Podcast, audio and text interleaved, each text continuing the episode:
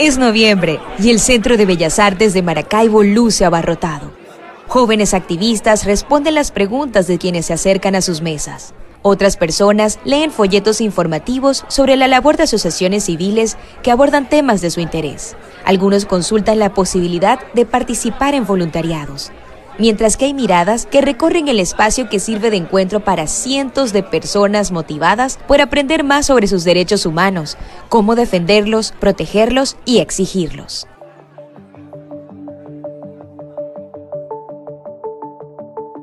Se trata de la Feria de Derechos Humanos, un evento único en la región occidental de Venezuela, promovido por CODHEZ, en alianza con las veinte organizaciones que conforman la Red de Derechos Humanos del Estado Zulia, REDES, y que desde el año dos mil dieciséis anualmente conecta a las personas que asisten con diversas asociaciones civiles, fundaciones, activistas, artistas y personas defensoras de los derechos humanos, también sindicalistas, miembros de diversos grupos sociales, gremios y demás actores del espacio cívico, tanto locales como nacionales e incluso de otras partes de América Latina. Esta es una muestra de la articulación de la sociedad civil organizada, que a través de diversos formatos, como conferencias, expresiones artísticas y espacios de consulta, llevan a cabo la promoción y la defensa de los derechos que tienen todas las personas por su condición humana. Para muchos, converger en un mismo sitio con tantas personas, sumando voluntades, es uno de los principales motores de la esperanza en el Zulia, uno de los estados de Venezuela más afectados por la emergencia humanitaria que vive el país. Cuando voy a encuentros de este tipo, como la Feria de Derechos Humanos o el Pride, o algún evento donde hay organizaciones de derechos humanos o activistas, realmente me da ánimos para seguir. Ver a la gente en tantas organizaciones, haciendo cosas, de verdad que me hace sentir que no estoy sola, que se pueden hacer muchísimas cosas para poder construir un mejor futuro para todos. Tanto de manera colectiva como en el quehacer diario, las organizaciones de la sociedad civil sensibilizan, comparten información valiosa, generan conciencia sobre temas de actualidad y también muestran cómo desde acciones ciudadanas se forjan nuevas y mejores realidades. Estás escuchando Libres e Iguales, el podcast de CODHEZ, temporada tres, episodio cuatro.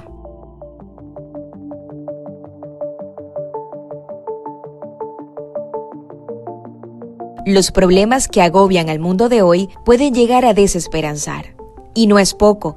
Actualmente nos encontramos ante niveles de contaminación alarmantes, tramas de corrupción desmedidas, injusticias, guerras, persecución por motivos políticos y religiosos, discriminación, desatención estatal, marginación hacia los pueblos y comunidades indígenas. Es un mundo realmente ensombrecido.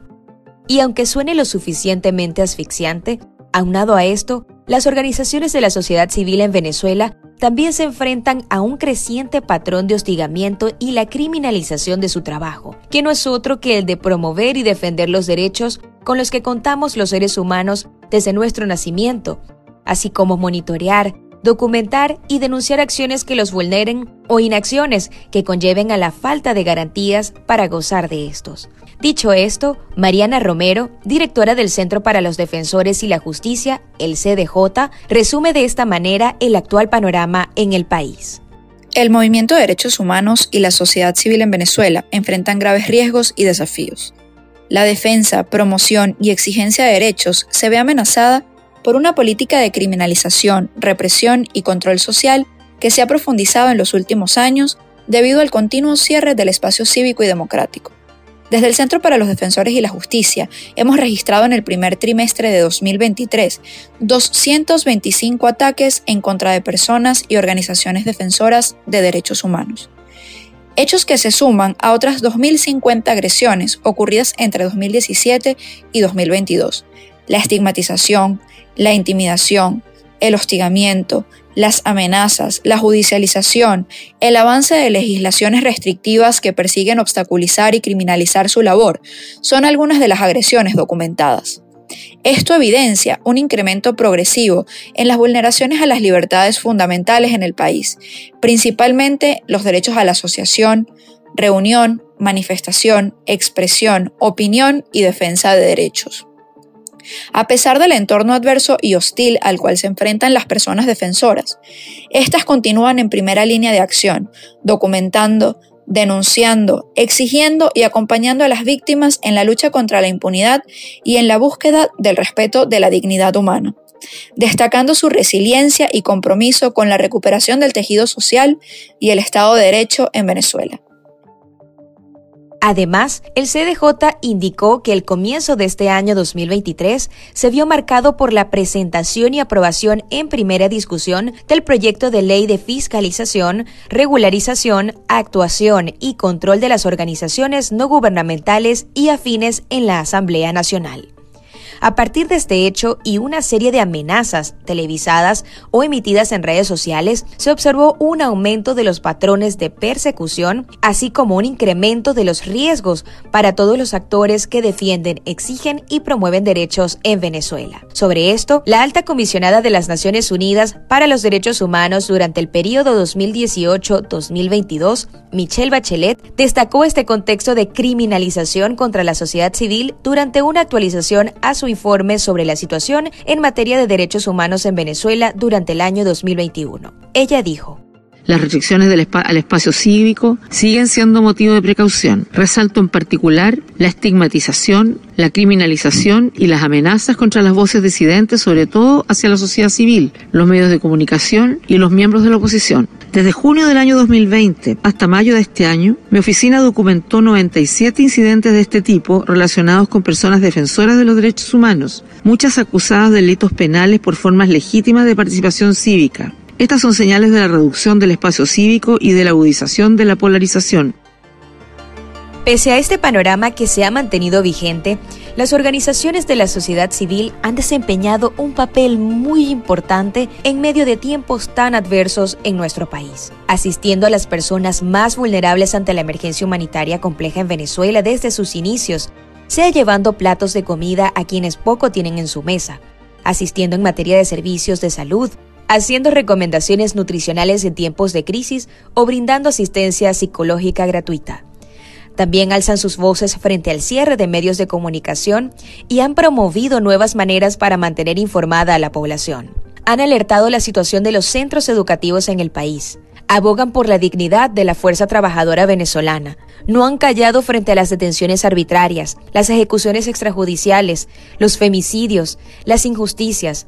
Tampoco han guardado silencio frente a la migración venezolana que hoy suma más de siete millones de venezolanos que han dejado el país en busca de calidad de vida. Han brindado asistencia legal gratuita a víctimas y a sus familiares. Luchan contra la discriminación, contra las múltiples formas de violencia, contra la impunidad y el olvido. Construyen tejido social y recuerdan a la población su importante rol a través de la participación ciudadana. Defienden el derecho a defender derechos humanos y a tender la mano a quienes más lo necesitan. Presentan soluciones y alternativas a los problemas que agobian a la población. Idean políticas públicas ajustadas a la realidad actual. Documentan, denuncian, difunden vulneraciones a los derechos de todas las personas. Y en medio de todas estas acciones, eventos como la Feria de Derechos Humanos en el Zulia y otras actividades similares reúnen a voces diversas por el interés de despertar la conciencia en la población e impulsarles a ser actores clave en la construcción de soluciones que aporten a la transformación de sus realidades individuales y colectivas. Estas y otras acciones cotidianas relativas a la vida política, económica y social de nuestras sociedades se dan en el marco del espacio cívico. Y para comprender de qué se trata este término, Dayana Palmar, activista de CODHEZ, desglosa su significado.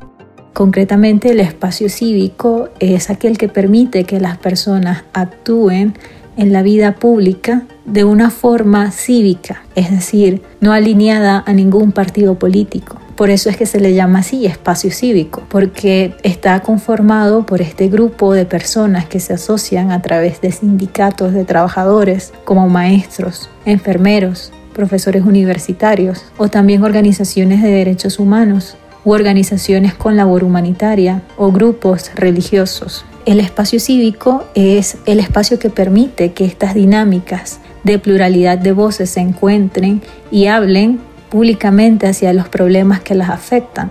En una asociación de vecinos, cada vecino sabe si las calles están bien asfaltadas o no están bien asfaltadas. En esa misma asociación de vecinos se dirigen hacia la municipalidad para pedir que arreglen esta calle.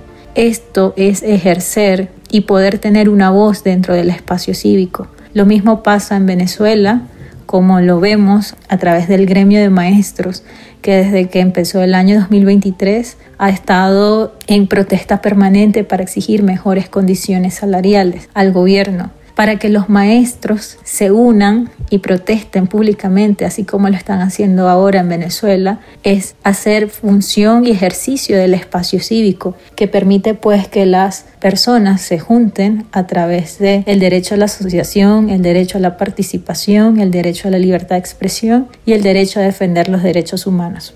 Porque eso es básicamente el espacio cívico, que se junten las personas para hablar de los problemas que les afectan y también proponer las soluciones que les traiga bienestar a todos.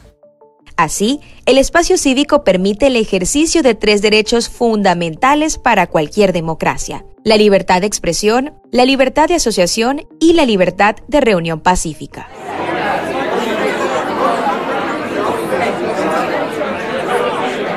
Como señala el artículo diecinueve de la Declaración Universal de los Derechos Humanos, así como el artículo diecinueve del Pacto Internacional de Derechos Civiles y Políticos, la libertad de expresión es el derecho de toda persona, grupos y organizaciones a no ser molestados por causa de sus opiniones y a expresarse en todas sus formas y medios de difusión, así como a la más amplia y plural existencia de medios de comunicación independientes, libres y exentos de censura, limitaciones o trabas, incluyendo los electrónicos, y a comunicar información e ideas libremente, sin limitación de fronteras, con acceso a todos los medios y la posibilidad de solicitar o recibir de ellos los resultados de su actividad.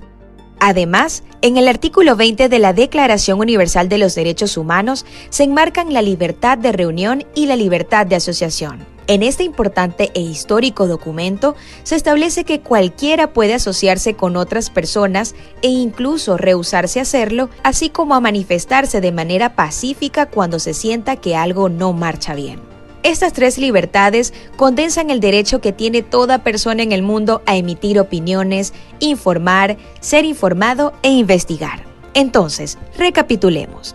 En definitiva, el espacio cívico es aquel entorno que permite que las personas puedan expresarse, asociarse y actuar libremente, que los ciudadanos puedan decir lo que piensan, protestar contra aquello que no les satisface, agruparse en colectivos de ciudadanos y organizaciones. Teniendo esto claro, podemos comenzar a entender entonces la importancia del espacio cívico para la democracia. Y es que este es el espacio para ejercer derechos fundamentales y contar con la libertad necesaria para que la ciudadanía se organice, se manifieste contra las amenazas a sus libertades, así como también pueda comunicar sus problemas a los gobiernos. Se trata de expresarse, asociarse y actuar con libertad, y que estas acciones sean reconocidas como derechos humanos que son irrenunciables y merecedores de su pleno ejercicio. Ahora bien, ante la adversidad que amenaza con restringir el espacio para nuestros derechos, que mantiene firme a activistas, defensores, defensoras y sindicalistas, así como demás actores del espacio cívico. La esperanza. La esperanza. La esperanza. La esperanza. La esperanza. Negros fantasmas, nubes sombrías, huyen ante el destello de la luz divina. Esa luz santa, niña de negros ojos, es la esperanza. Al calor de sus rayos, mi fe gigante contra desdenes lucha sin amenguarse. En este empeño es, si grande el martirio, mayor el premio.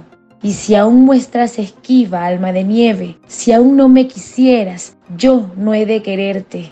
Mi amor es roca, donde se estrellan, tímidas del mar, las olas. Así define la esperanza el poeta y narrador español Gustavo Adolfo Bécquer, desde una perspectiva romanticista y más sensible de lo que implica este valor para toda la humanidad. Mientras, de manera formal, El diccionario de la Real Academia Española resume este término como un estado de ánimo que surge cuando se presenta como alcanzable lo que se desea.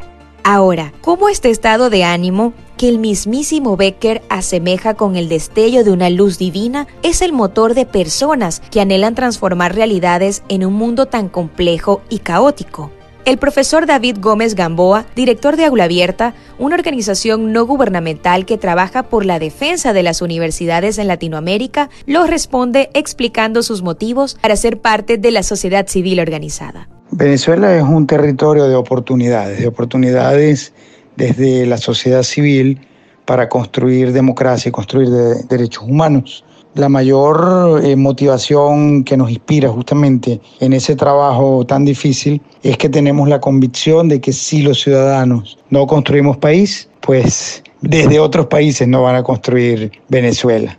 Eh, esto además es una terapia muy bonita, la terapia de poner el granito de arena, que implica que tú te ves con un sentido, con un proyecto, y ese proyecto al fin de cuentas es y debe ser Venezuela. El trabajo por los derechos humanos es un trabajo extraordinario que además refleja la solidaridad, refleja el compromiso de nosotros como ciudadanos para tratar de poner ese granito de arena en favor de otros conciudadanos. Y además es un ejemplo que se le da a quienes gobiernan, eh, es un ejemplo que se le da a quienes están en el poder, recordándoles que deben ejercer el poder justamente en favor de los y las ciudadanas. Al igual que los activistas Mariana Romero, Dayana Palmar y David Gómez, cuyas voces hemos escuchado anteriormente, Jesús Urbina, coordinador del capítulo Zulia de Transparencia Venezuela, una asociación civil dedicada a la prevención y la disminución de la corrupción, sabe muy bien que la unión es un factor esperanzador para quienes son activistas y defensores de derechos humanos. Para muchos, la esperanza actúa como un principio y hasta como un valor de humanidad. Siempre he respetado eso, pero considero que la esperanza es una visión pasiva, un estado de sentimiento e inquietud que se concentra en la observación más que en la acción. Y cuando pienso y vivo la experiencia de coincidir en propósitos, ideales y metas con un grupo de activistas en pro de la vida, de las libertades y los derechos de todos, la esperanza es algo bueno, pero insuficiente. No es particularmente como gente esperanzada que me veo a mí mismo y veo a mis compañeros de organización y de red y de causas. Los veo y me veo juntos todos unos pasos más allá, en la acción deliberada, consciente, colectiva y también muy riesgosa para que los hechos que atentan contra los intereses más preciados de la condición humana se transformen en oportunidades reales para la vida. El grado de unidad que hay entre los activistas de una red como la que promueve y defiende los derechos humanos en el estado Zulia es una expresión clara de la confianza que hay entre todos nosotros. La confianza que permite hacer cosas valiosas con un sentimiento y una certeza de que se comparten valores fundamentales para la lucha por los derechos humanos, como lo son los valores de identidad y honestidad.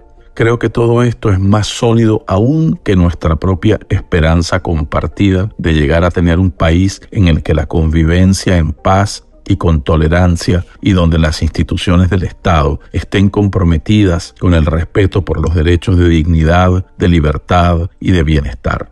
Es más sólido, digo, porque nos pone en el terreno de la acción real por las campañas necesarias para todo eso, y no solo en el de la contemplación de lo que debiera ser nuestra realidad. Documentar las realidades, denunciar injusticias, realizar trabajo humanitario. Son tantas las cosas que se llevan a cabo en el marco del espacio cívico que cabría preguntarse, ¿cómo sería estar sin él? Lo podemos ilustrar de esta manera.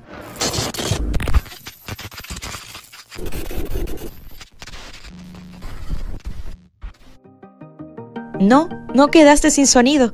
es precisamente lo que ocurriría si el espacio cívico se reduce o se elimina por completo, pues también lo haría la democracia y la libertad de expresión, la libertad de asociación y de reunión pacífica. Y aunque el contexto sea difícil y creamos que nuestra voz se apaga, cientos de venezolanos dicen: aquí estamos, contigo, seguimos, luchamos, creemos, nos vestimos de esperanza para encontrarnos con el futuro por el que hoy trabajamos. Desde un muchacho leyendo un papelógrafo en un autobús, un músico coreando una letra de protesta, una profesora analizando los resultados de un estudio, un sociólogo visitando una comunidad empobrecida, una psicóloga ayudando a una persona a través de una línea gratuita. La sociedad civil es esperanza, y sí, de hoy, pero también del mañana.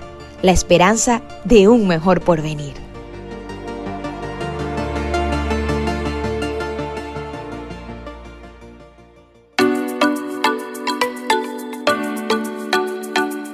Con este episodio cierra la tercera temporada de Libres e Iguales, el podcast de CODHEZ, la Comisión para los Derechos Humanos del Estado Zulia. Visita la página web doble u doble u doble u punto codhez punto org y sigue las redes sociales arroba CODHEZ. C O D H E Z. Y no dejes de revisar las notificaciones, que pronto volverá una nueva temporada de Libres e Iguales. Narración: Adriana González. Producción: Héctor Brito. Edición y montaje: José Luis Teherán. Esta fue una producción de CODHEZ para reflexionar sobre realidades que nos atraviesan como ciudadanos latinoamericanos.